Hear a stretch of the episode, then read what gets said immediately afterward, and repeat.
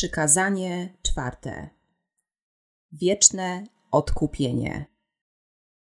Ewangelia świętego Jana, rozdział ósmy, wers pierwszy, dwunasty. Zaś Jezus poszedł na górę Oliwek, a świtem znów przybył do świątyni. Usiadł oraz ich uczył, a przybył do niego cały lud ale uczeni w piśmie i faryzeusze przyprowadzają niewiastę przyłapaną na cudzołóstwie.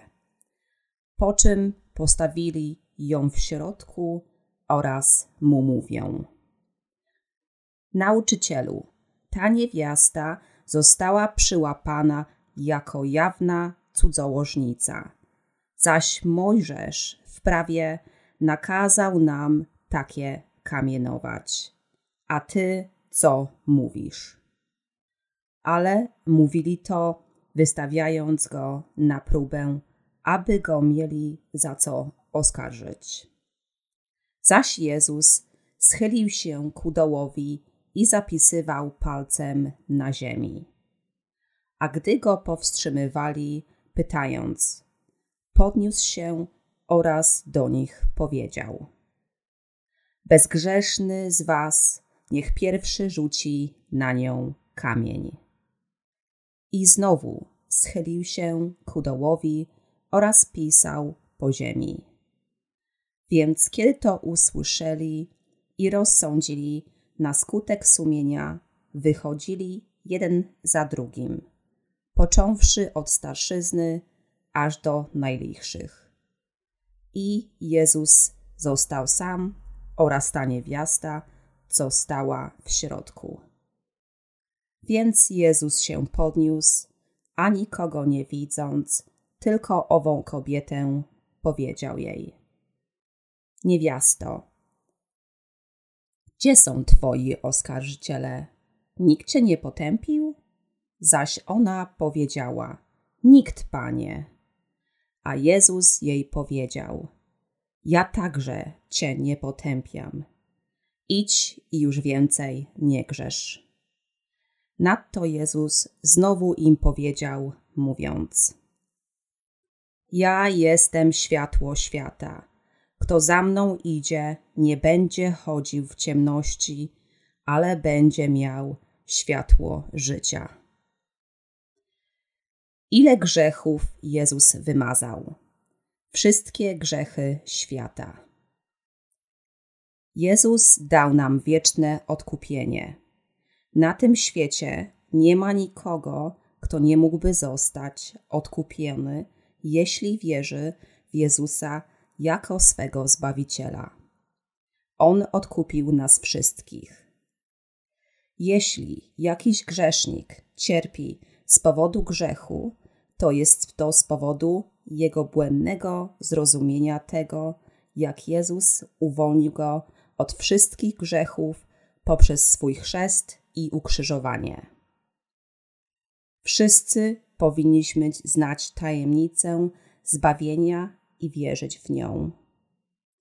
Jezus wziął na siebie wszystkie nasze grzechy poprzez swój chrzest i został osądzony za nasze grzechy, kiedy umarł na krzyżu. Powinniście wierzyć w zbawienie wody i ducha, wieczne odkupienie wszystkich grzechów. Powinniście wierzyć w Jego wielką miłość, która już uczyniła nas sprawiedliwymi. Uwierzcie w to, co On zrobił dla waszego zbawienia w Jordanie i na krzyżu. Jezus wiedział też o wszystkich naszych ukrytych grzechach. Niektórzy ludzie mają mylne pojęcie o grzechu.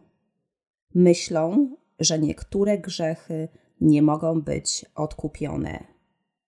Jezus odkupił wszystkie grzechy, każdy z nich. Nie ma na tym świecie żadnego grzechu, który On zostawił. Nie ma już grzeszników, ponieważ Jezus wymazał wszystkie grzechy świata. Czy zdajecie sobie sprawę, że Ewangelia odkupiła wszystkie wasze grzechy, nawet wasze przyszłe grzechy? Uwierzcie w nią, zostańcie zbawieni i oddawajcie całą chwałę Bogu. Niewiasta przyłapana jako jawna cudzołożnica. Ilu ludzi na świecie popełnia cudzołóstwo? Wszyscy. W Ewangelii świętego Jana, rozdział ósmy, jest opowieść o kobiecie przyłapanej na cudzołóstwie i widzimy, jak Jezus ją zbawił. Chcielibyśmy mieć taką łaskę, którą ona otrzymała. Nie będzie przesadą twierdzenie, że wszyscy ludzie popełniają cudzołóstwo w pewnym momencie ich życia. Każdy człowiek popełnia cudzołóstwo. Jeśli tak nie sądzicie, to tylko dlatego, że robimy to tak często, że wydaje się, że tak nie jest. Dlaczego? Mamy tak wiele cudzołóstwa w naszym życiu. Patrzę na kobietę z Ewangelii Świętego Jana, rozdziału 8 i zastanawiam się, czy jest wśród nas choć jeden, kto nie popełnił cudzołóstwa. Nie ma nikogo, kto nie popełnił cudzołóstwa. Podobnie jak ta kobieta przyłapana na cudzołóstwie. Każdy z nas to zrobił, ale udajemy, że tego nie robiliśmy. Czy sądzicie, że jestem w błędzie? Nie jestem. Rozejrzyjcie się dokładnie wokół siebie. Każdy na powierzchni ziemi popełnił ten grzech. Popełniając zołóstwo, gapiąc się na kobiety, na ulicy, w swoich myślach i czynach, zawsze i wszędzie. Po prostu nie zdają sobie sprawy z tego, że tak czynią. Jest wielu ludzi, którzy aż do dnia śmierci nie zdaje sobie sprawy, że przez całe życie wielokrotnie popełniali cudzołóstwo. Nie tylko ci, których przyłapano, ale wszyscy z nas, nawet ci, których nigdy nie przyłapano. Wszyscy ludzie robią to w swoich myślach i czynach. Czyż nie jest to część naszego życia? Czy jesteście zaniepokojeni? Taka jest prawda. Ukrywamy to, bo nas to krępuje. Prawda jest taka, że ludzie obecnie popełniają cudzołóstwo przez cały czas, ale nie zdają sobie sprawy, że to robią. Ludzie popełniają cudzołóstwo również w duszy. My, stworzeni przez Boga, żyjemy na tym świecie i nie zdajemy sobie sprawy, że popełniamy cudzołóstwo w naszych duszach. Wielbienie innych bogów jest to to samo, co duchowe cudzołóstwo, ponieważ Pan jest naszym jedynym mężem. Kobieta przyłapana na cudzołóstwie była człowiekiem takim jak my wszyscy i otrzymała łaskę Bożą, tak jak my, którzy zostaliśmy odkupieni ale hipokrytyczni faryzeusze postawili ją przed sobą i wytykali ją palcami, tak jakby byli sędziami i już mieli ją ukamieniować. Chcieli ją zganić i osądzić, jakby sami byli czyści i nigdy nie popełnili cudzołóstwa. Bracia chrześcijanie, Ci, którzy wiedzą, że są pełni grzechu, nie sądzą innych przed Bogiem.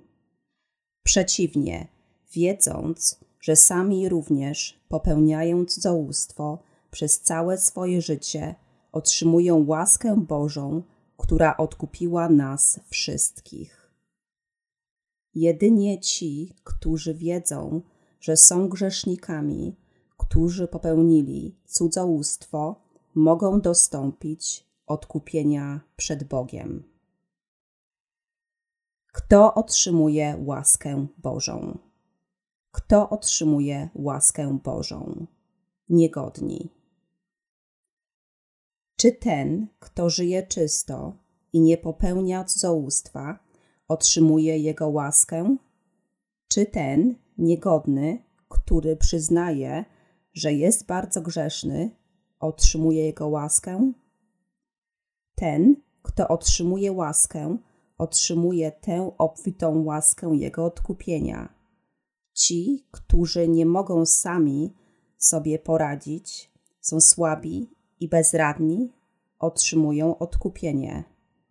To oni są w Jego łasce. Ci, którzy uważają, że są bez grzechu, nie dostąpią odkupienia. Jak więc mogą dostąpić łaski Jego odkupienia, jeśli nie ma co im odpuszczać? Uczeni w piśmie i faryzeusze przyprowadzili kobietę przyłapaną na cudzołóstwie przed oblicze Jezusa, postawili ją pośrodku i zapytali go: Nauczycielu, ta niewiasta została przyłapana jako jawna cudzołożnica. A ty co mówisz? Dlaczego przyprowadzili kobietę przed jego oblicze i chcieli go wystawić na próbę?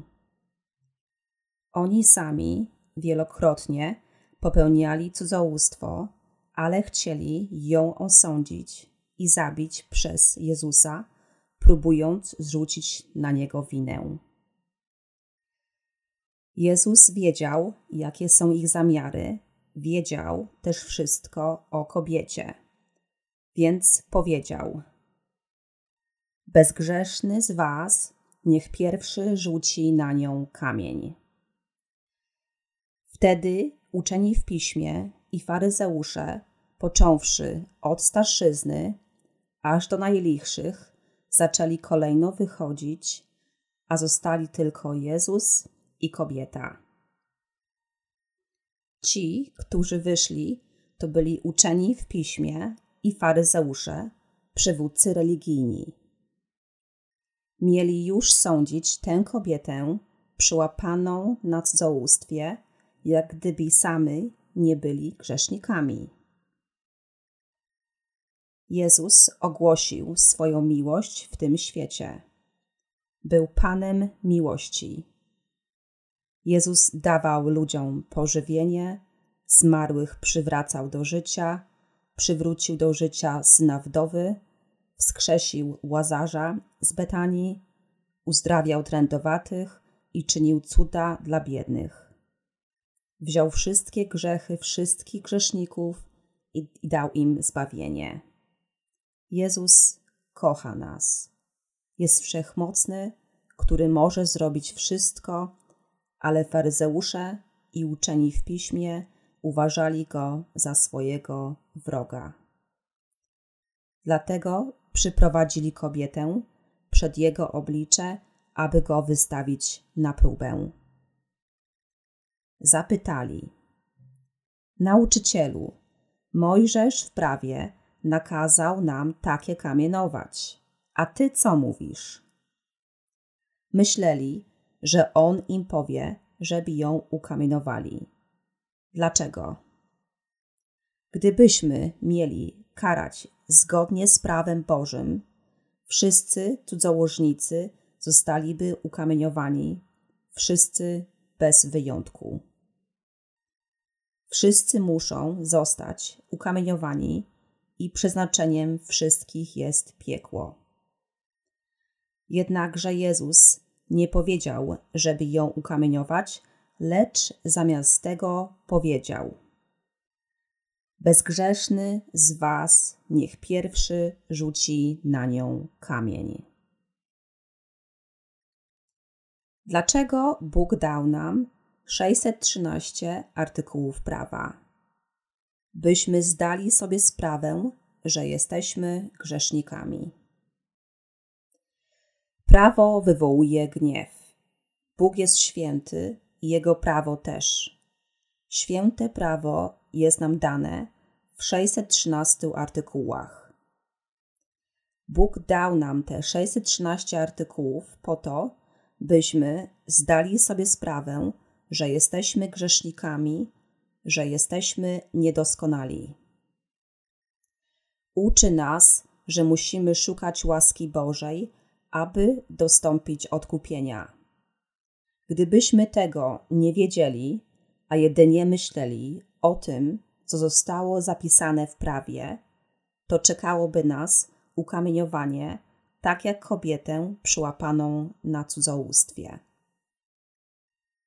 Uczeni w piśmie i faryzeusze, którzy nie znali prawdy jego prawa, mogli myśleć, że mogą ukamieniować kobietę i nas prawdopodobnie też. Ale ktoż może ośmielić się rzucić kamieniem w bezsilną kobietę, będąc podobną grzeszną istotą? Nawet jeśli została przyłapana, nikt na tym świecie nie może rzucić w nią kamieniem. Gdyby i kobieta, i każdy z nas był sądzony zgodnie z prawem, to i kobieta, i my dostalibyśmy straszny wyrok. Ale Jezus zbawił nas, którzy jesteśmy grzesznikami, od naszych grzechów i od sprawiedliwego wyroku. Biorąc pod uwagę ogrom naszych grzechów, jeśli byśmy wszyscy byli sądzeni według dosłownej litery prawa, kto z nas mógłby pozostać żywy? Każdy z nas skończyłby w piekle. Ale uczeni w piśmie i faryzeusze znali prawo tylko tak, jak jest zapisane. Gdyby jego prawo zostało zastosowane poprawnie, to na pewno zabiłoby zarówno ich, jak i osądzonych przez nich. W rzeczywistości prawo zostało dane ludziom, by uświadomili sobie swoje grzechy. Ale ludzie cierpią, ponieważ źle je zrozumieli i zastosowywali. Dzisiejsi faryzeusze, tak jak faryzeusze z Biblii, znają prawo tylko tak, jak jest zapisane. Powinni zrozumieć łaskę, sprawiedliwość i prawdę Boga. Muszą się nauczyć Ewangelii odkupienia, by dostąpić zbawienia. Faryzeusze powiedzieli: Mojżesz w prawie nakazał nam takie kamienować. A ty co mówisz? Zapytali, śmiało trzymając w rękach kamienie. Byli pewni, że Jezus nie będzie miał co na to powiedzieć. Czekali, aż Jezus złapie przynętę. Gdyby Jezus osądził zgodnie z prawem, to ukamieniowaliby również Jego. Chcieli ukamieniować kobietę i Jezusa. Gdyby Jezus powiedział, żeby nie zabijać kobiety, to powiedzieliby, że Jezus złamał prawo Boże i ukamieniowaliby go za bluźnierstwo. Był to straszliwy spisek.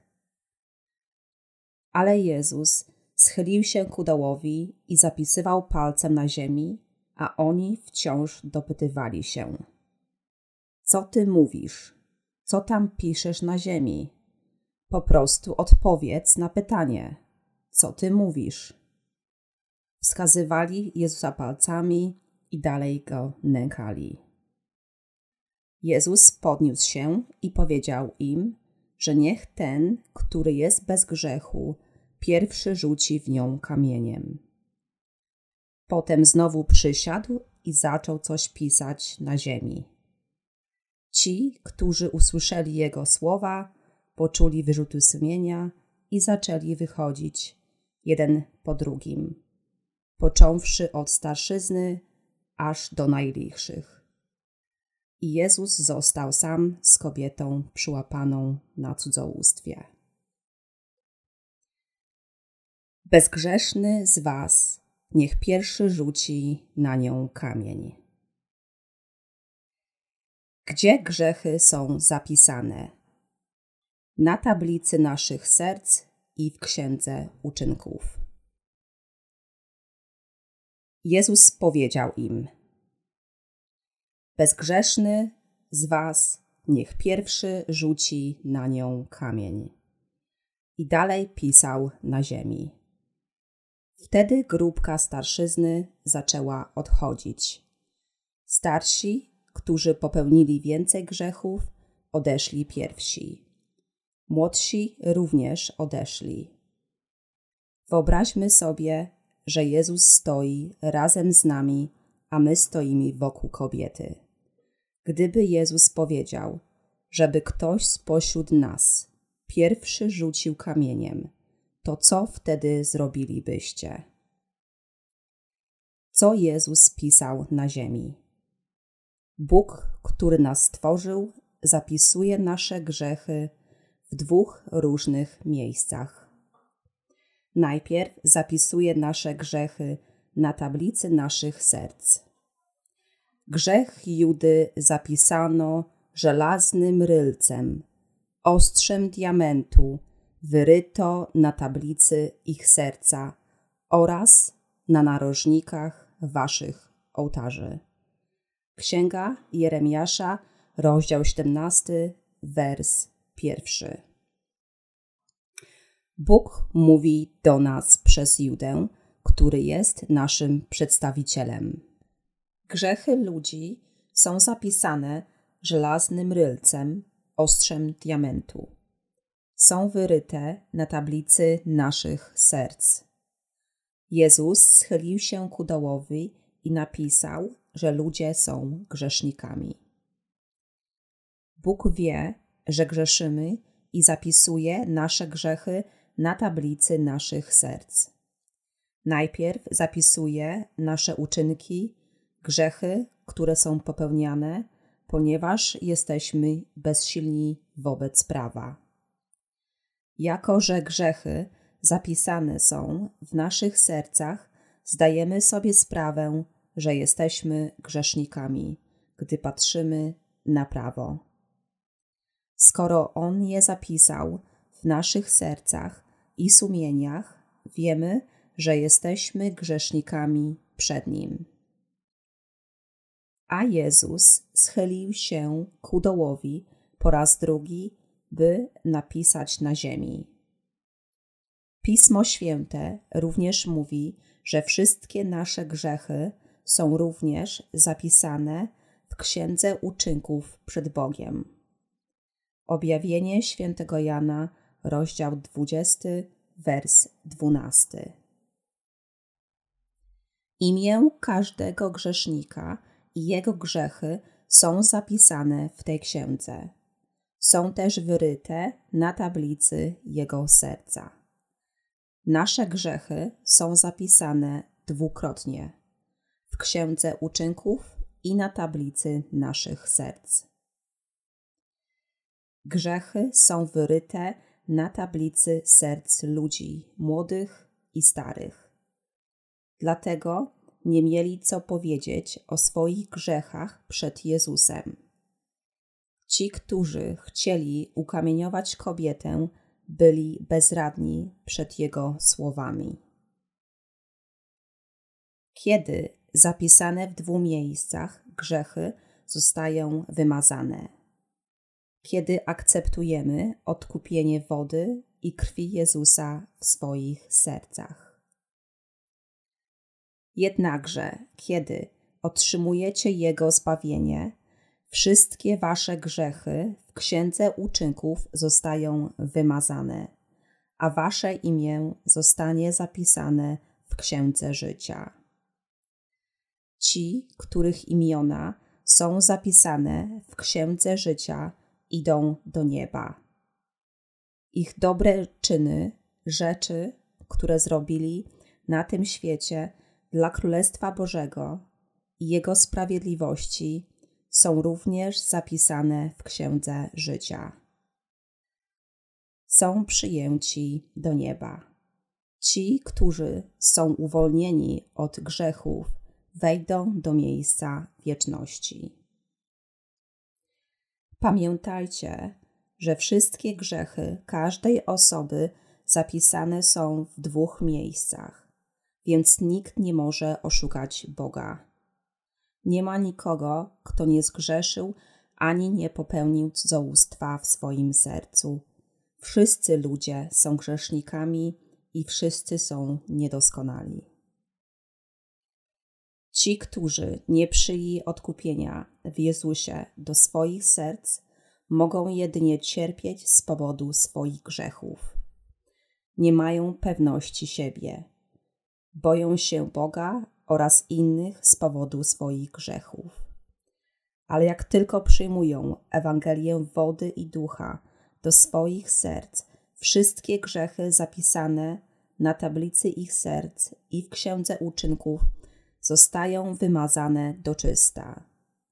Zostają zbawieni od wszystkich swoich grzechów. W niebie jest księga życia.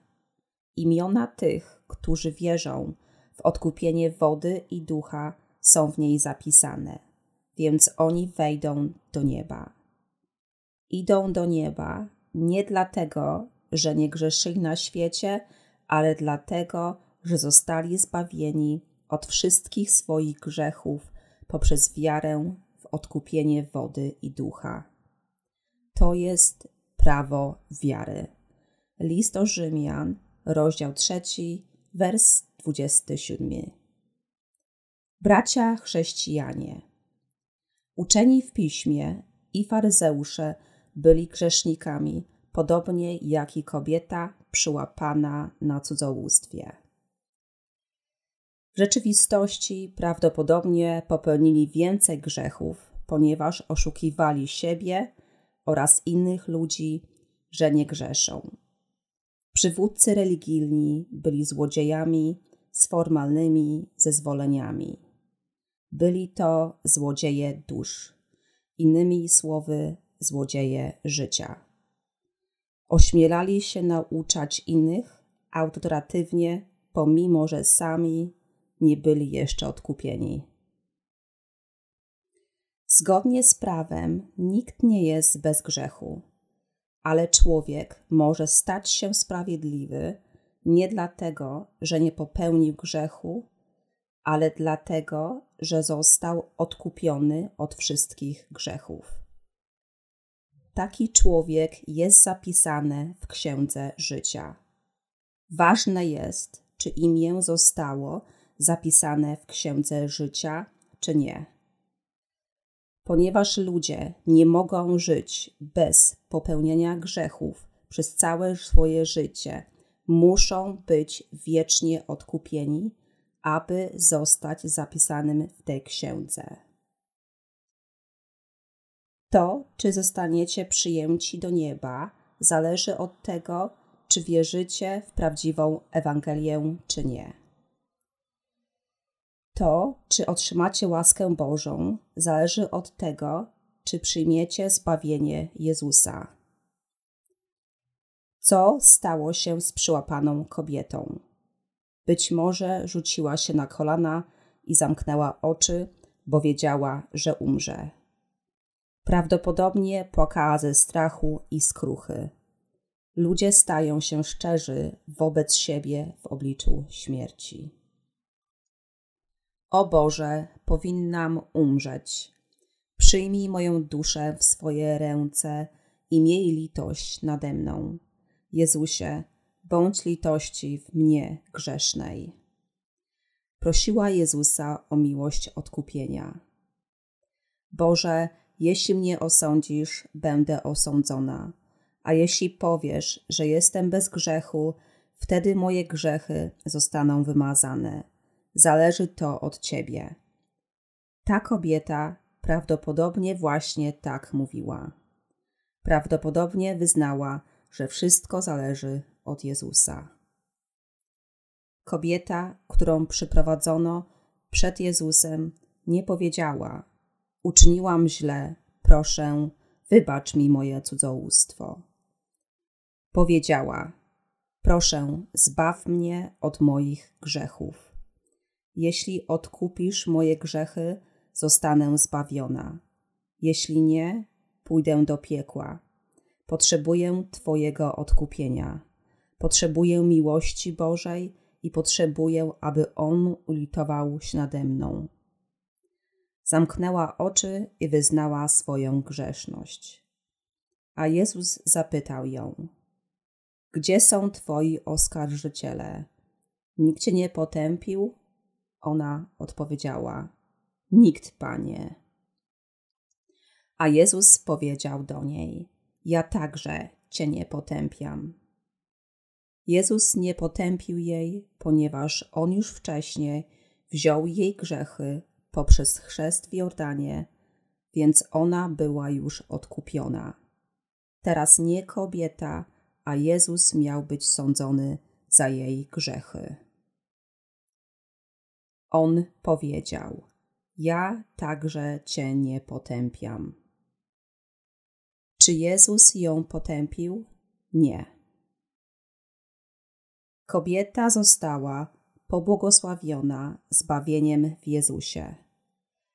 Została odkupiona od wszystkich jej grzechów. Nasz Pan Jezus mówi nam, że odkupił wszystkie nasze grzechy i że jesteśmy sprawiedliwymi. Tak On nam mówi w Biblii. On umarł na krzyżu, by zapłacić za nasze winy, które przejął poprzez chrzest w rzece Jordan. Mówi nam wyraźnie, że odkupił tych, którzy wierzą w odkupienie Jego chrztu i sąd na krzyżu. Wszyscy potrzebujemy zapisanego słowa Jezusa i musimy trzymać się słowa. Wtedy będziemy pobłogosławieni odkupieniem. Boże, nie mam żadnej zasługi przed Tobą, nie mam nic dobrego w sobie, nie mam co Ci pokazać oprócz moich grzechów. Ale wierzę, że Jezus jest moim Panem odkupienia. Zabrał wszystkie moje grzechy w rzece Jordan i odputował za nie na krzyżu. Zabrał wszystkie moje grzechy przez swój chrzest i krew. Wierzę w Ciebie, Panie. Tak zostajecie zbawieni. Jezus nie potępia nas. Dał nam prawo do bycia Jego dziećmi. On zabrał wszystkie grzechy i nazywa sprawiedliwymi tych, którzy wierzą w odkupienie wody i ducha. Drodzy przyjaciele, kobieta ta została odkupiona. Kobieta przyłapana na cudzołóstwie została pobłogosławiona odkupieniem naszego Pana Jezusa. My też możemy otrzymać takie błogosławieństwo. Każdy, kto wie o swoich grzechach i prosi Boga o litość, każdy, kto wierzy w odkupienie wody i ducha w Jezusie, otrzymuje błogosławieństwo odkupienia w Bogu. Ci, którzy grzeszą, a nie zdają sobie sprawy ze swoich grzechów, nie mogą otrzymać błogosławieństwa odkupienia. Jezus wziął grzechy świata. Ewangelia świętego Jana, rozdział pierwszy, wers 29. Każdy grzesznik na świecie może zostać odkupiony, jeśli tylko uwierzy w Jezusa. Jezus powiedział kobiecie: Ja także cię nie potępiam. Powiedział, że nie potępia jej, ponieważ wszystkie jej grzechy już były mu przekazane przez jego chrzest. On wziął na siebie wszystkie nasze grzechy i był sądzony za nie zamiast nas. Musimy zostać odkupieni przed Jezusem. Co jest większe, miłość Boża czy sąd Boży? Miłość Boża. Faryzeusze z kamieniami w rękach oraz dzisiejsi przywódcy religijni traktują prawo bardzo dosłownie. Wierzą, że ponieważ prawo mówi nam, by nie popełniać cudzołóstwa, ten, kto popełni takie grzechy, zostanie ukamieniowany. Rzucają ukradkowe, lubieżne spojrzenie na kobiety, udając, że nie popełniają cudzołóstwa. Tacy nie mogą być ani zbawieni, ani odkupieni.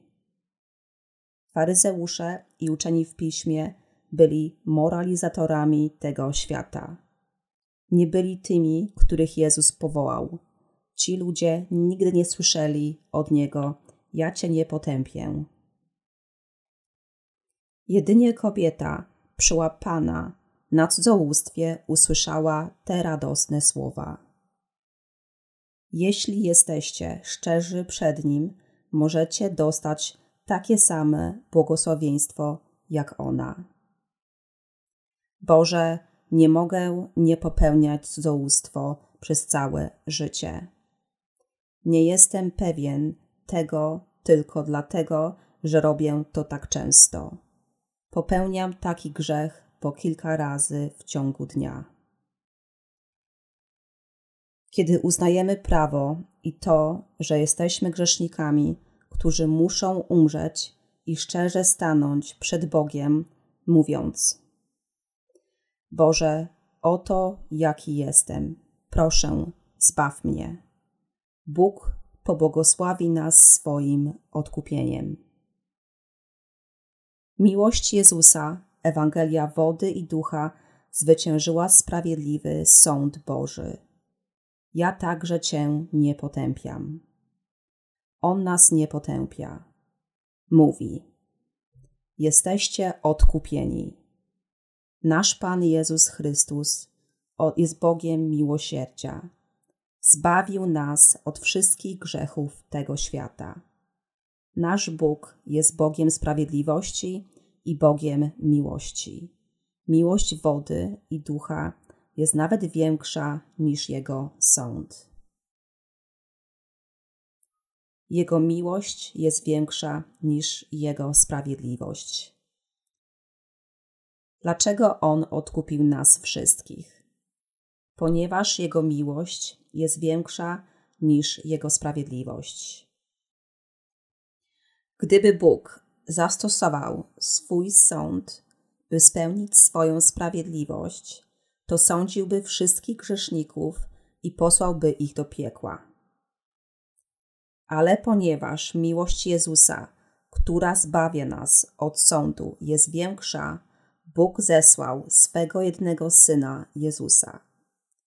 Jezus przejął na siebie nasze grzechy i przyjął sprawiedliwy wyrok za nas wszystkich. Teraz każdy, kto wierzy w Jezusa jako Zbawiciela, zostaje Jego dzieckiem i sprawiedliwym. On nas odkupił, ponieważ Jego miłość jest większa niż Jego sprawiedliwość.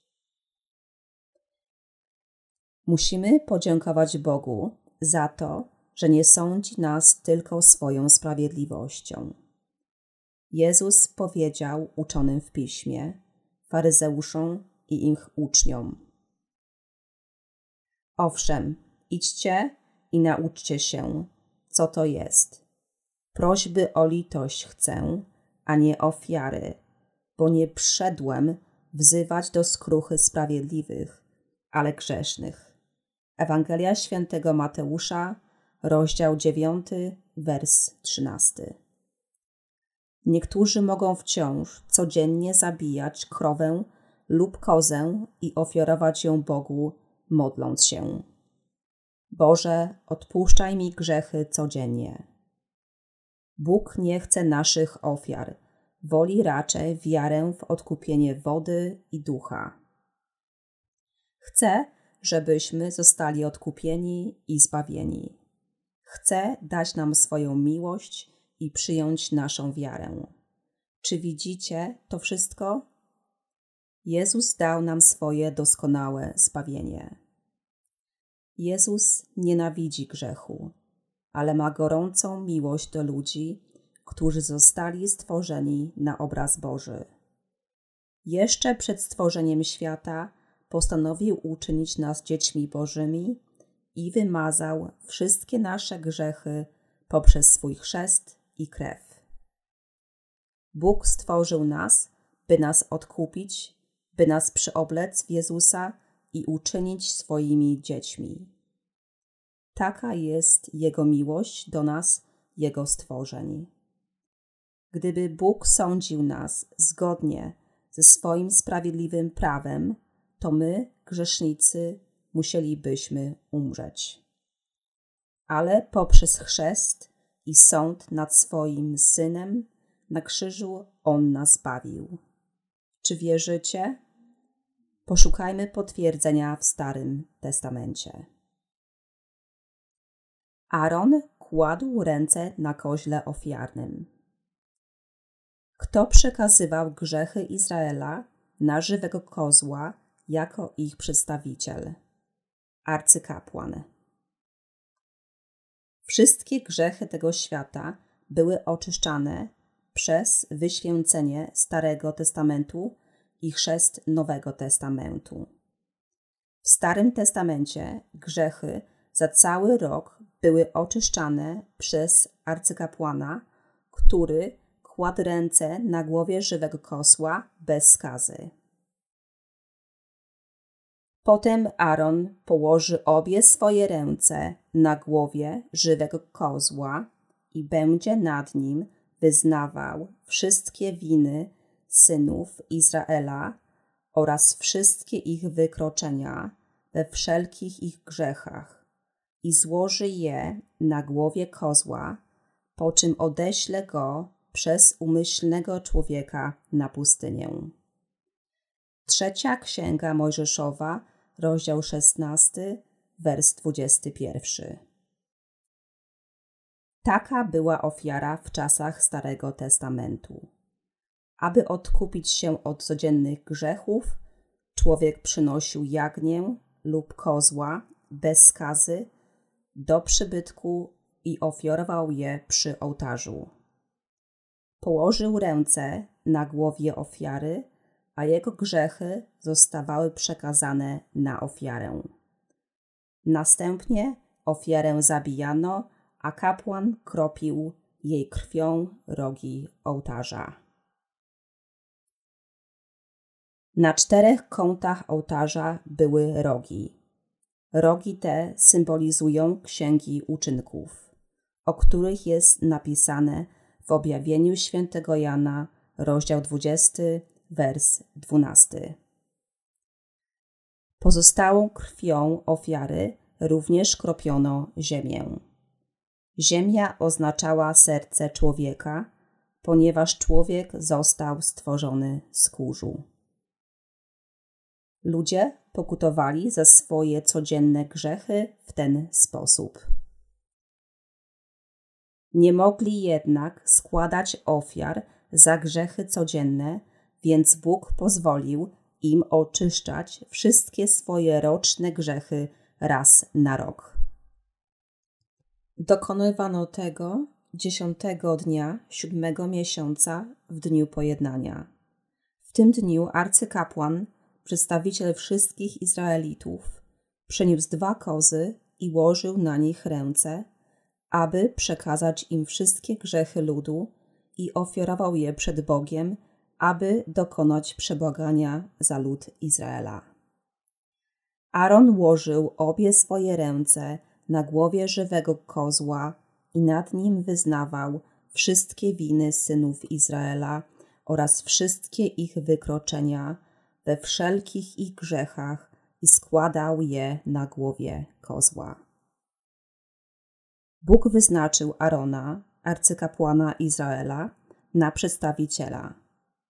Zamiast pojedynczych ludzi składających ofiary, arcykapłan jako przedstawiciel całego ludu kładł ręce na głowie żywego kozła dla odpuszczania rocznych grzechów opowiadał o wszystkich grzechach Izraela przed Bogiem. O Boże, Twoje dzieci Izraela zgrzeszyły. Oddawaliśmy część bożkom, łamaliśmy wszystkie artykuły Twego prawa, wzywaliśmy Twego imienia nadaremno, stworzyliśmy innych bogów i kochaliśmy ich bardziej niż Ciebie. Nie czciliśmy świętego szabatu, nie szanowaliśmy naszych rodziców, zabijaliśmy, popełnialiśmy cudzołóstwo i kradzież. Oddawaliśmy się kłótniom i byliśmy zazdrośni. Wymieniał wszystkie grzechy. Boże, ani lud Izraela, ani ja nie byliśmy w stanie przestrzegać prawa. By otrzymać odkupienie tych grzechów, kładę ręce me na głowie tego kozła i przekazuję mu wszystkie te grzechy. Arcykapłan kładł ręce na ofiarę i przekazywał jej wszystkie grzechy. Wyświęcenie lub położenie rąk oznacza przekazanie. Trzecia Księga Mojżeszowa, rozdział pierwszy, wers pierwszy do czwarty i rozdział szesnasty, wers dwudziesty, dwudziesty pierwszy. Jak dokonywano przebłagania w czasach Starego Testamentu? Poprzez położenie rąk na głowie ofiary za grzechy. Bóg dał ludowi Izraela system ofiar, aby mogli przekazywać wszystkie swoje grzechy i zostać odkupieni. Określił, że należy przygotowywać ofiarę za grzechy bez skazy i że ofiara ta powinna umrzeć zamiast człowieka. Odkupienie poszczególnych grzeszników było właśnie takie. Jednak w dniu pojednania ofiarę za grzech zabijano, a jej krew zabierano do świętego miejsca i siedmiokrotnie kropiono nią wieko. Ten sposób dziesiątego dnia siódmego miesiąca lud Izraela pokutował za roczne grzechy. Arcykapłan wchodził samotnie do świętego miejsca, by złożyć ofiarę, ale ludzie zgromadzeni na zewnątrz czekali i słuchali dzwonienie złotych dzwoneczków na rękawach arcykapłana. Złote dzwoneczki dzwoniły siedem razy, podczas gdy krwią kropiono wieko. Wtedy lud cieszył się, że wszystkie grzechy zostały odkupione.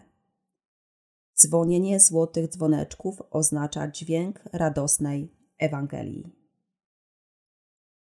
To nieprawda, że Jezus kocha tylko niektórych ludzi i oczyszcza jedynie ich.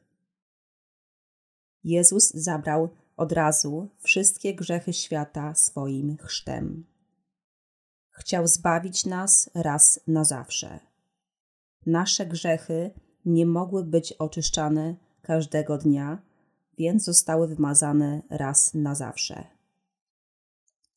W Starym Testamencie odkupienia udzielano poprzez wyświęcenie i krew ofiary za grzech. Aaron włożył ręce na głowie żywego kozła przed wszystkimi ludźmi i wymieniał wszystkie grzechy popełnione przez ludzi w ciągu roku. Przekazywał grzechy na kozła przed wszystkimi Izraelitami. Gdzie były grzechy ludzi po położeniu rąk? Arcykapłana na kozła ofiarnego. Wszystkie zostawały przekazane na kozła. Potem umyślny człowiek miał odesłać kozła.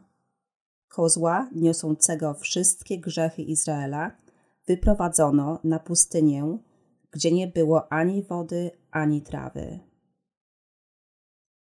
Kozioł błąkał się po pustyni pod palącym słońcem i w końcu zdychał. Kozioł umierał za grzechy Izraela. Taka jest miłość Boża, miłość odkupienia. Tak pokutowano za roczne grzechy w tych czasach. Ale my żyjemy w czasach Nowego Testamentu. Minęło już około dwa tysiące lat, od kiedy Jezus przyszedł na nasz świat. Przyszedł i spełnił obietnicę, którą złożył w Starym Testamencie. Przyszedł i odkupił wszystkie nasze grzechy. By odkupić nas wszystkich. Co znaczy Jezus? Zbawiciel, który zbawi swój lud od ich grzechów. Przeczytajmy Ewangelię świętego Mateusza, rozdział pierwszy, wers 20, 21. A kiedy to rozważał, oto we śnie ukazał mu się anioł Pana, mówiąc: Józefie, synu Dawida, nie bój się przyjąć Marii, twojej żony, bowiem co w niej zostało poczęte jest z Ducha Świętego. A urodzi syna i jego imię nazwiesz Jezus, bowiem on zbawi swój lud od ich grzechów. Nasz Ojciec w niebie pożyczył ciało Maryi Dziewicy, by zesłać swego Syna na ten świat, by zmyć wszystkie grzechy świata. Posłał anioła do Marii i jej powiedział: Więc oto poczniesz w łonie oraz urodzisz syna, a jego imię nazwiesz Jezus. Oznaczało to, że syn, który się urodzi z Marii, zostanie zbawicielem. Jezus Chrystus znaczy ten, który zbawi swój lud, innymi słowy, zbawiciel. Więc w jaki sposób Jezus zbawił nas wszystkich od grzechu? Jezus zabrał wszystkie grzechy świata przez swój chrzest w rzece Jordan. Kiedy Jan Chrzciciel go ochrzcił, wszystkie grzechy świata zostały mu przekazane. Przeczytajmy Ewangelię świętego Mateusza, rozdział 3, wersy 13 do 17. Wtedy Jezus przychodzi z Galilei nad Jordan do Jana, by przez niego zostać zanurzonym. Ale Jan powstrzymywał go, mówiąc: Ja potrzebuję, abyś mnie zanurzył, a ty przychodzisz do mnie? A Jezus odpowiadając, rzekł do niego: Dopuść teraz, bo tylko tak wypada nam wypełnić całą sprawiedliwość.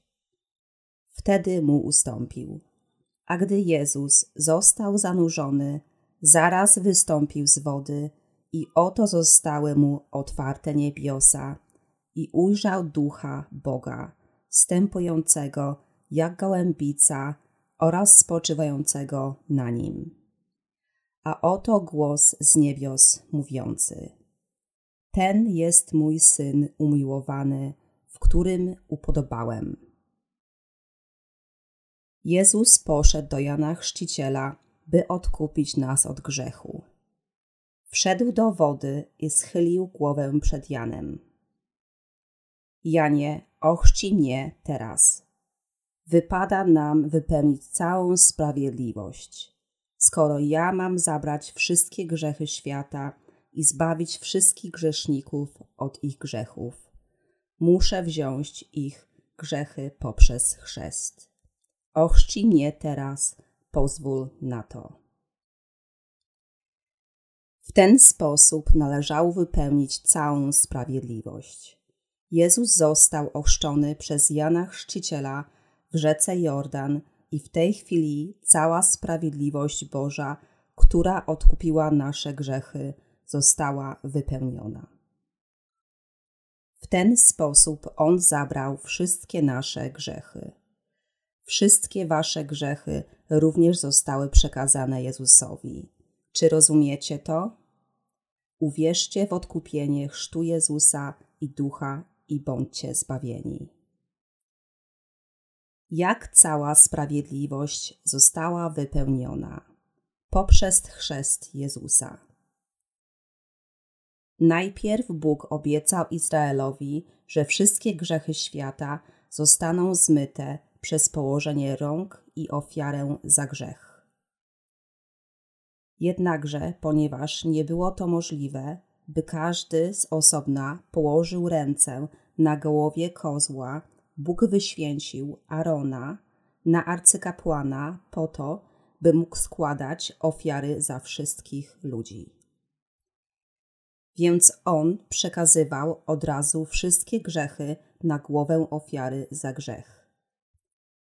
To była jego mądrość i moc odkupienia. Bóg jest mądry i niesamowity. Posłał swojego syna Jezusa, aby zbawił cały świat. Ofiara za grzech była gotowa. Teraz musiał być przedstawiciel wszystkich ludzi, który położyłby ręce na głowie Jezusa i przekazałby na niego wszystkie grzechy świata. Tym przedstawicielem był Jan Chrzciciel. W Biblii napisano, że Bóg posłał przedstawiciela całej ludzkości przed Jezusa. To był Jan Chrzciciel, ostatni arcykapłan ludzi. Jak jest napisane w Ewangelii Świętego Mateusza, rozdział 11, wers 11. Nie powstał z tych, którzy są z niewiast, zrodzeni, większy od Jana Chrzciciela. Jest on jedynym przedstawicielem ludzi. On posłał Jana jako przedstawiciela wszystkich ludzi, aby mógł ochrzcić Jezusa i przekazać mu wszystkie grzechy świata. Gdyby 6 miliardów ludzi na Ziemi poszło do Jezusa teraz i każdy położył ręce na Jezusie, aby przekazać swoje grzechy, co stałby się z jego głową? Gdyby ponad 6 miliardów ludzi na tym świecie musiało położyć ręce na Jezusie, nie byłby to miły widok. Niektórzy entuzjastyczni ludzie mogliby naciskać tak mocno, że wszystkie jego włosy mogłyby wypaść.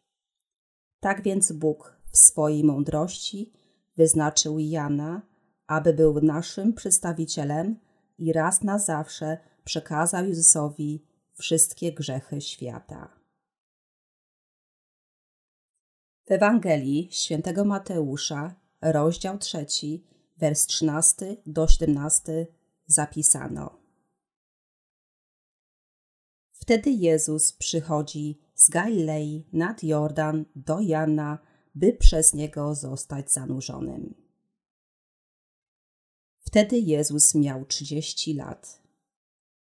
Jezus został obrzezany ósmego dnia po urodzeniu i nie ma wielu wzmianek o nim od tego czasu do trzydziestu lat. Jezus musiał czekać do 30 roku, aby stać się prawomocnym niebieskim arcykapłanem zgodnie ze Starym Testamentem. W piątej księdze Mojżeszowej Bóg powiedział Mojżeszowi, że arcykapłan musi mieć co najmniej 30 lat, zanim będzie mógł służyć jako arcykapłan. Jezus był niebieskim arcykapłanem. Czy wierzycie w to? W Nowym Testamencie, w Ewangelii Świętego Mateusza, rozdział 3, wersy 13-14 zapisano. Wtedy Jezus przychodzi z Galilei nad Jordan do Jana, by przez niego zostać zanurzonym. Ale Jan powstrzymywał go, mówiąc: Ja potrzebuję, abyś mnie zanurzył, a ty przychodzisz do mnie? Kto jest przedstawicielem ludzi? Jan Chrzciciel. Kto zatem jest przedstawicielem nieba? Jezus. Przedstawiciele spotkali się. Kto jest wyższy? Oczywiście, że przedstawiciel nieba jest wyższy. Tak więc Jan Chrzciciel, który był tak śmiały, że krzyczał do religijnych przywódców tamtych czasów. Plemię żmijowe, skruszcie się. Nagle stał się pokorny przed Jezusem. Ja potrzebuję, abyś mnie zanurzył, a ty przychodzisz do mnie? Wobec tego Jezus powiedział: Dopuść teraz, by tylko tak wypada nam wypełnić całą sprawiedliwość. Jezus przed na świat, aby wypełnić sprawiedliwość Bożą, a ona została wypełniona, kiedy on został ochrzczony przez Jana Chrzciciela. Wtedy mu ustąpił, a gdy Jezus został zanurzony, zaraz wystąpił z wody i oto zostały mu otwarte niebiosa i ujrzał ducha Boga, stępującego jak gołębica oraz spoczywającego na nim. A oto głos niebios mówiący: Ten jest mój syn umiłowany, w którym upodobałem. Oto co się stało, kiedy przyjął chrzest. Bramy nieba zostały otwarte, kiedy przyjął chrzest od Jana Chrzciciela i zabrał wszystkie grzechy świata. A od dni Jana Chrzciciela aż dotąd Królestwo Niebios doznaje gwałtu, więc gwałtownicy je chwytają. Ewangelia świętego Mateusza, rozdział 11, wers 12. Wszyscy prorocy i prawo Boże prorokowali do Jana Chrzciciela. A od dni Jana Chrzciciela aż dotąd Królestwo Niebios doznaje gwałtu, więc gwałtownicy je chwytają. Każdy bez wyjątku, kto wierzy w jego chrzest, może wejść do Królestwa Niebieskiego. Ja także Cię nie potępiam. Dlaczego Jezus został osądzony na krzyżu? Bo zabrał wszystkie nasze grzechy. Jezus przyjął chrzest od Jana Chrzciciela i wziął na siebie wszystkie grzechy świata. A później powiedział kobiecie przyłapanej na cudzołóstwie: Ja także cię nie potępiam. Nie potępił kobiety, ponieważ wziął na siebie wszystkie grzechy świata w Jordanie i to nie kobieta, a on miał być za nie sądzony. Jezus wymazał wszystkie grzechy świata. Widzimy, jak bał się bólu, który miał cierpieć na krzyżu, ponieważ zapłaty za grzech są w śmierci. Trzy razy modlił się do Boga na górze oliwnej, by zabrał mu ten wyrok. Jezus miał ciało i krew, tak jak inni ludzie, więc rozumiałe jest, że bał się bólu. Jezus musiał przelać krew, aby wypełnić wyrok. Podobnie jak ofiary za grzech w Starym Testamencie musiały przelać krew, aby zapłacić za grzechy, on musiał zostać złożony w ofierze na krzyżu. On już zabrał wszystkie grzechy świata i teraz musiał oddać swe życie za nasze odkupienie. Wiedział, że musi zostać osądzony przed Bogiem. Jezus nie miał grzechu w swoim sercu, ale ponieważ wszystkie grzechy zostały mu przekazane przez jego chrzest, Bóg musiał teraz sądzić swojego własnego syna. W ten sposób, po pierwsze, została spełniona sprawiedliwość Boża, a po drugie, on nas obdarzył swoją miłością dla naszego zbawienia. Dlatego Jezus musiał być osądzony na krzyżu. Ja także Cię nie potępiam, ani Cię nie sądzę. Wszystkie nasze grzechy, umyślne lub nieumyślne, uznane lub nieuznane, musiały być osądzone przez Boga. Jednak Bóg nas nie osądził. Bóg osądził Jezusa, który wziął na siebie wszystkie nasze grzechy przez swój chrzest. Bóg nie chciał sądzić grzeszników z powodu Jego miłości i współczucia. Chrzest i krew na krzyżu były Jego odkupieńczą miłością do nas. Bowiem Bóg tak umiłował świat, że dał swego jednorodzonego Syna, aby każdy, kto w Niego wierzy, nie zginął, ale miał życie wieczne. Ewangelia świętego Jana, rozdział trzeci, wers 16. W ten sposób poznajemy Jego miłość. Jezus nie potępił kobiety przyłapanej na cudzołóstwie. Wiedziała, że jest grzesznicą, ponieważ została przyłapana jako jawna cudzołożnica. Nie tylko miała grzech w sercu, ale także nosiła go w ciele. Nie było mowy, by mogła odmówić swego grzechu, ale ponieważ wierzyła, że Jezus zabrał wszystkie jej grzechy, została zbawiona. Jeśli wierzymy w odkupienie Jezusa, będziemy zbawieni. Uwierzcie w to. Jest to do naszego własnego dobra. Kto jest najbardziej błogosławiony? Ten, kto jest bez grzechu. Wszyscy ludzie grzeszą. Wszyscy popełniają cudzołóstwo, ale wszyscy ludzie nie są sądzeni za swoje grzechy. Wszyscy zgrzeszyliśmy, ale ci, którzy wierzą w odkupienie Jezusa Chrystusa, są bez grzechu w swoich sercach. Ten, kto wierzy w zbawienie Jezusa, jest najszczęśliwszy.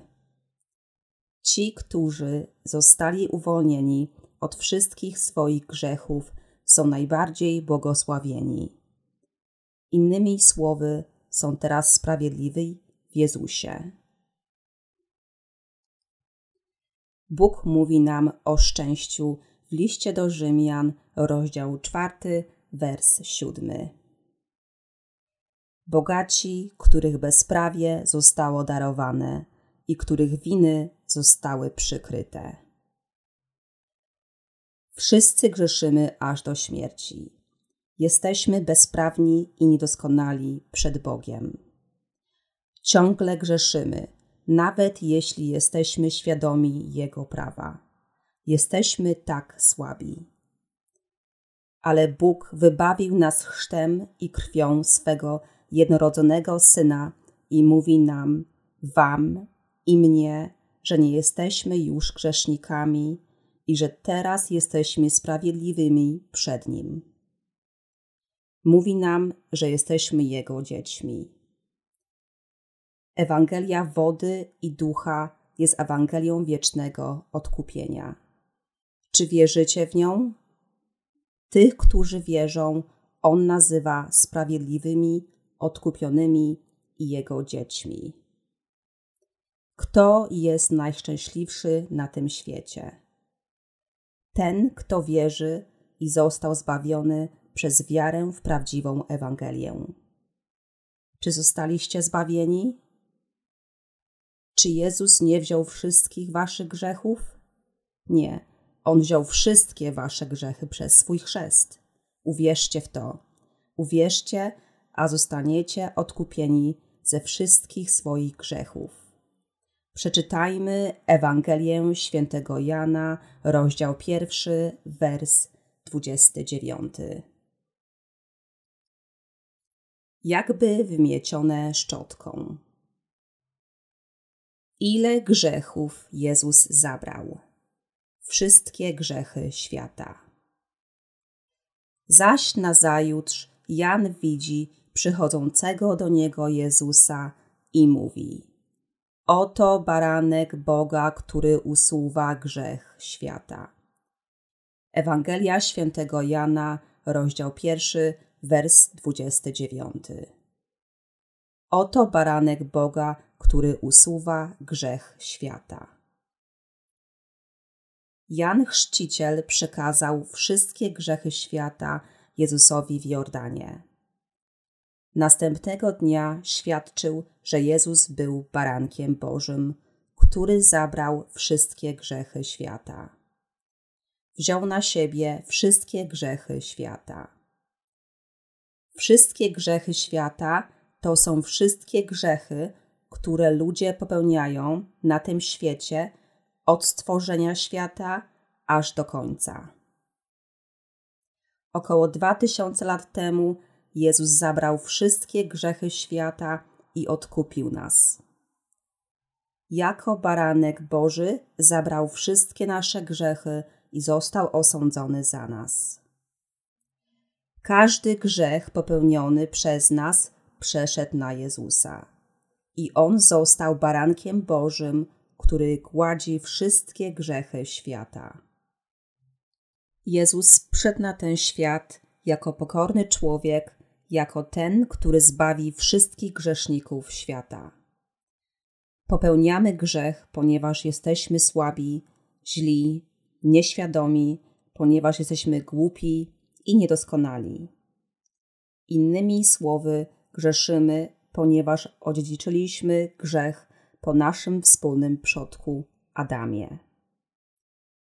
Wszystkie te grzechy zostały zmiecione i złożone na głowę Jezusa poprzez jego chrzest w Jordanie. On zakończył to wszystko poprzez śmierć swojego ciała na krzyżu. Został pogrzebany, ale Bóg wskrzesił go z martwych trzeciego dnia.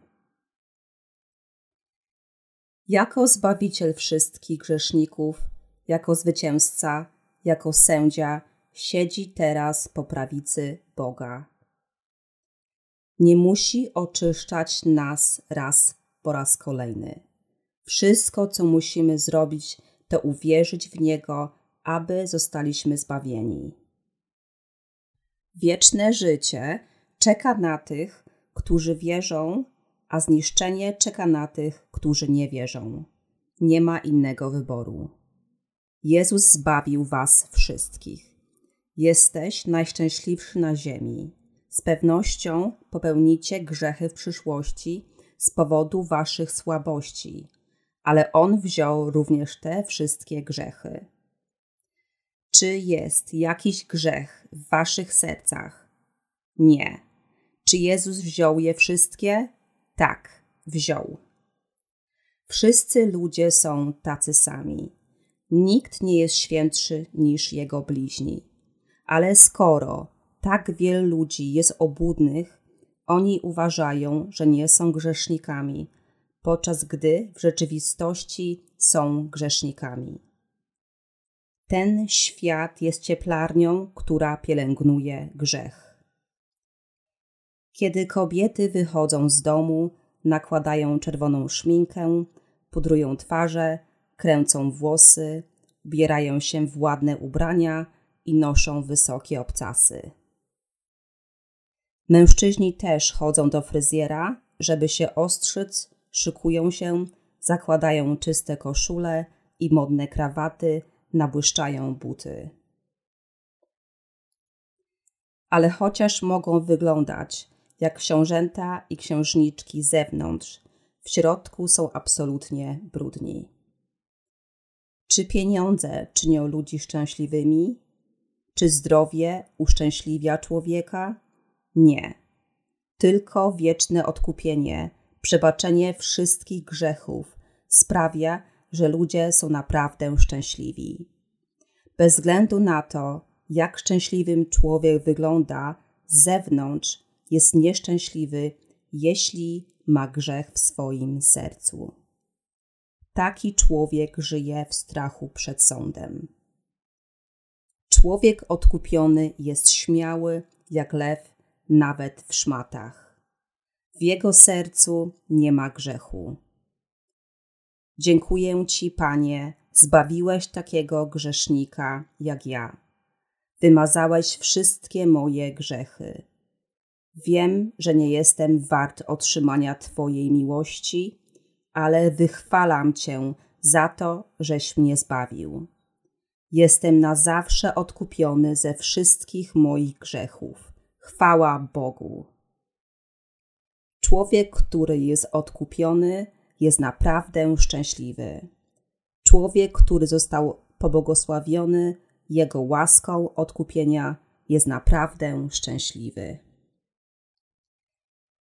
Ponieważ Jezus, baranek Boga, który usuwa grzech świata, zabrał wszystkie nasze grzechy, jesteśmy bez grzechu. On wykonał zbawienie dla nas na krzyżu. Wszystkie nasze grzechy, w tym wasze i moje, włączone są w grzech świata. i dlatego wszyscy jesteśmy zbawieni. W Bożej woli. Czy mamy grzech w swoich sercach, gdy jesteśmy w Jezusie Chrystusie? Nie, nie mamy. Drodzy przyjaciele, kobieta przyłapana na cudzołóstwie uwierzyła w słowa Jezusa i została zbawiona. Jej historia jest zapisana w Biblii, ponieważ została pobłogosławiona Jego wiecznym odkupieniem. Jednak obłudni uczeni w piśmie i faryzeusze uciekali od Jezusa. Jeśli uwierzycie w Jezusa, czeka was niebo, ale jeśli opuścicie Jezusa, pójdziecie do piekła. Jeśli uwierzycie w Jego dzieła sprawiedliwe, to będzie jak niebo, ale jeśli nie wierzycie w Jego dzieła, to będzie jak piekło. Odkupienie nie zależy od wysiłku człowieka, lecz od zbawienia Jezusa. Przeczytajmy list do Hebrajczyków, rozdział 10. Bowiem prawo Mojżesza, zawierając tylko cień przyszłych dóbr, a nie sam obraz rzeczy, tymi samymi ofiarami, które ludzie co roku nieprzerwanie przynoszą, nigdy nie może uczynić doskonałymi tych, co przychodzą. Bo czyżby nie zatrzymało się składanie ofiar, gdyby ci, którzy pełnią służbę, raz będąc oczyszczeni, nie mieli już żadnej świadomości grzechu? Lecz przez nie co roku dokonuje się przypomnienie grzechów. Bowiem jest niemożliwe, by poprzez krew byków i kozłów zabrać grzechy. Dlatego, przybywając na świat, mówi: Ofiary i hojności nie zechciałeś, zaś ciało mną sobie sporządziłeś. Nie znalazłeś też upodobania w całopaleniach za grzechy. Wtedy powiedziałem: Oto idę. W główce zwoju jest o mnie napisane, bym uczynił Boże Twoją wolę. Powtarzając to, co wyżej. Ofiar, hojności i całopaleń, które według prawa są przynoszone, a przede wszystkim grzechu nie zechciałeś, ani nie znalazłeś w tym przyjemności. Wtedy powiedział: Oto idę, bym uczynił Boże Twoją wolę. Zabiera więc pierwsze, aby mogło być ustanowione drugie. W tej woli jesteśmy uświęceni raz na zawsze przez ofiarę ciała Jezusa Chrystusa. List do Hebrajczyków, rozdział 10, wers 1 do 10. W Bożej woli Jezus oddał swe życie, by zgładzić nasze grzechy raz na zawsze i był za nie osądzony, a potem zmartwychwstał. Więc jesteśmy uświęceni, jesteśmy uświęceni, jest napisane w czasie teraźniejszym dokonanym. Oznacza to, że nasze odkupienie zostało dokonane w sposób absolutny i nie ma potrzeby, abyśmy o nim wspominali. Jesteście uświęceni. A każdy kapłan codziennie stawał i pełnił Bożą służbę oraz wielokroć przynosił te same ofiary, które nigdy nie mogą unieważnić grzechów. Zaś ten, gdy na zawsze złożył jedną ofiarę za grzechy, usiadł na prawicy Boga. Nadto czeka, aż jego nieprzyjaciele zostaną położeni jako podnóżek jego stóp. Gdyż jedną ofiarą uczynił na zawsze doskonałymi tych, co są uświęcani. List do Hebrajczyków, rozdział 10, wers 11 do 14. Wy wszyscy jesteście uświęceni na zawsze. Jeśli popełnicie grzechy jutro, czy znowu staniecie się grzesznikami? Czy Jezus nie zabrał również i tych grzechów? Zabrał. Zabrał też grzechy przyszłości. Ale świadczy nam także Duch Święty, bo według tego zapowiedział: Takie będzie przymierze, które po tych dniach ustalę sobie z nimi, mówi Pan. Moje zwyczaje dam do ich serc i wypiszę je na ich umyśle, a ich grzechów oraz nieprawości nie będę już wspominał. Zaś gdzie ich odpuszczenie, tam nie ma już ofiary za grzechy. List do Hebrajczyków, rozdział 10, wers 15 do 18. Wyrażenie, gdzie ich odpuszczenie oznacza, że on odpokutował za wszystkie grzechy świata. Jezus jest naszym Zbawicielem, zarówno moim Zbawicielem, jak i waszym Zbawicielem. Wiara w Jezusa zbawiła nas. To jest odkupienie w Jezusie oraz największa łaska i dar od Boga. Wy i ja, odkupieni od wszystkich grzechów, jesteśmy najbardziej błogosławieni ze wszystkich.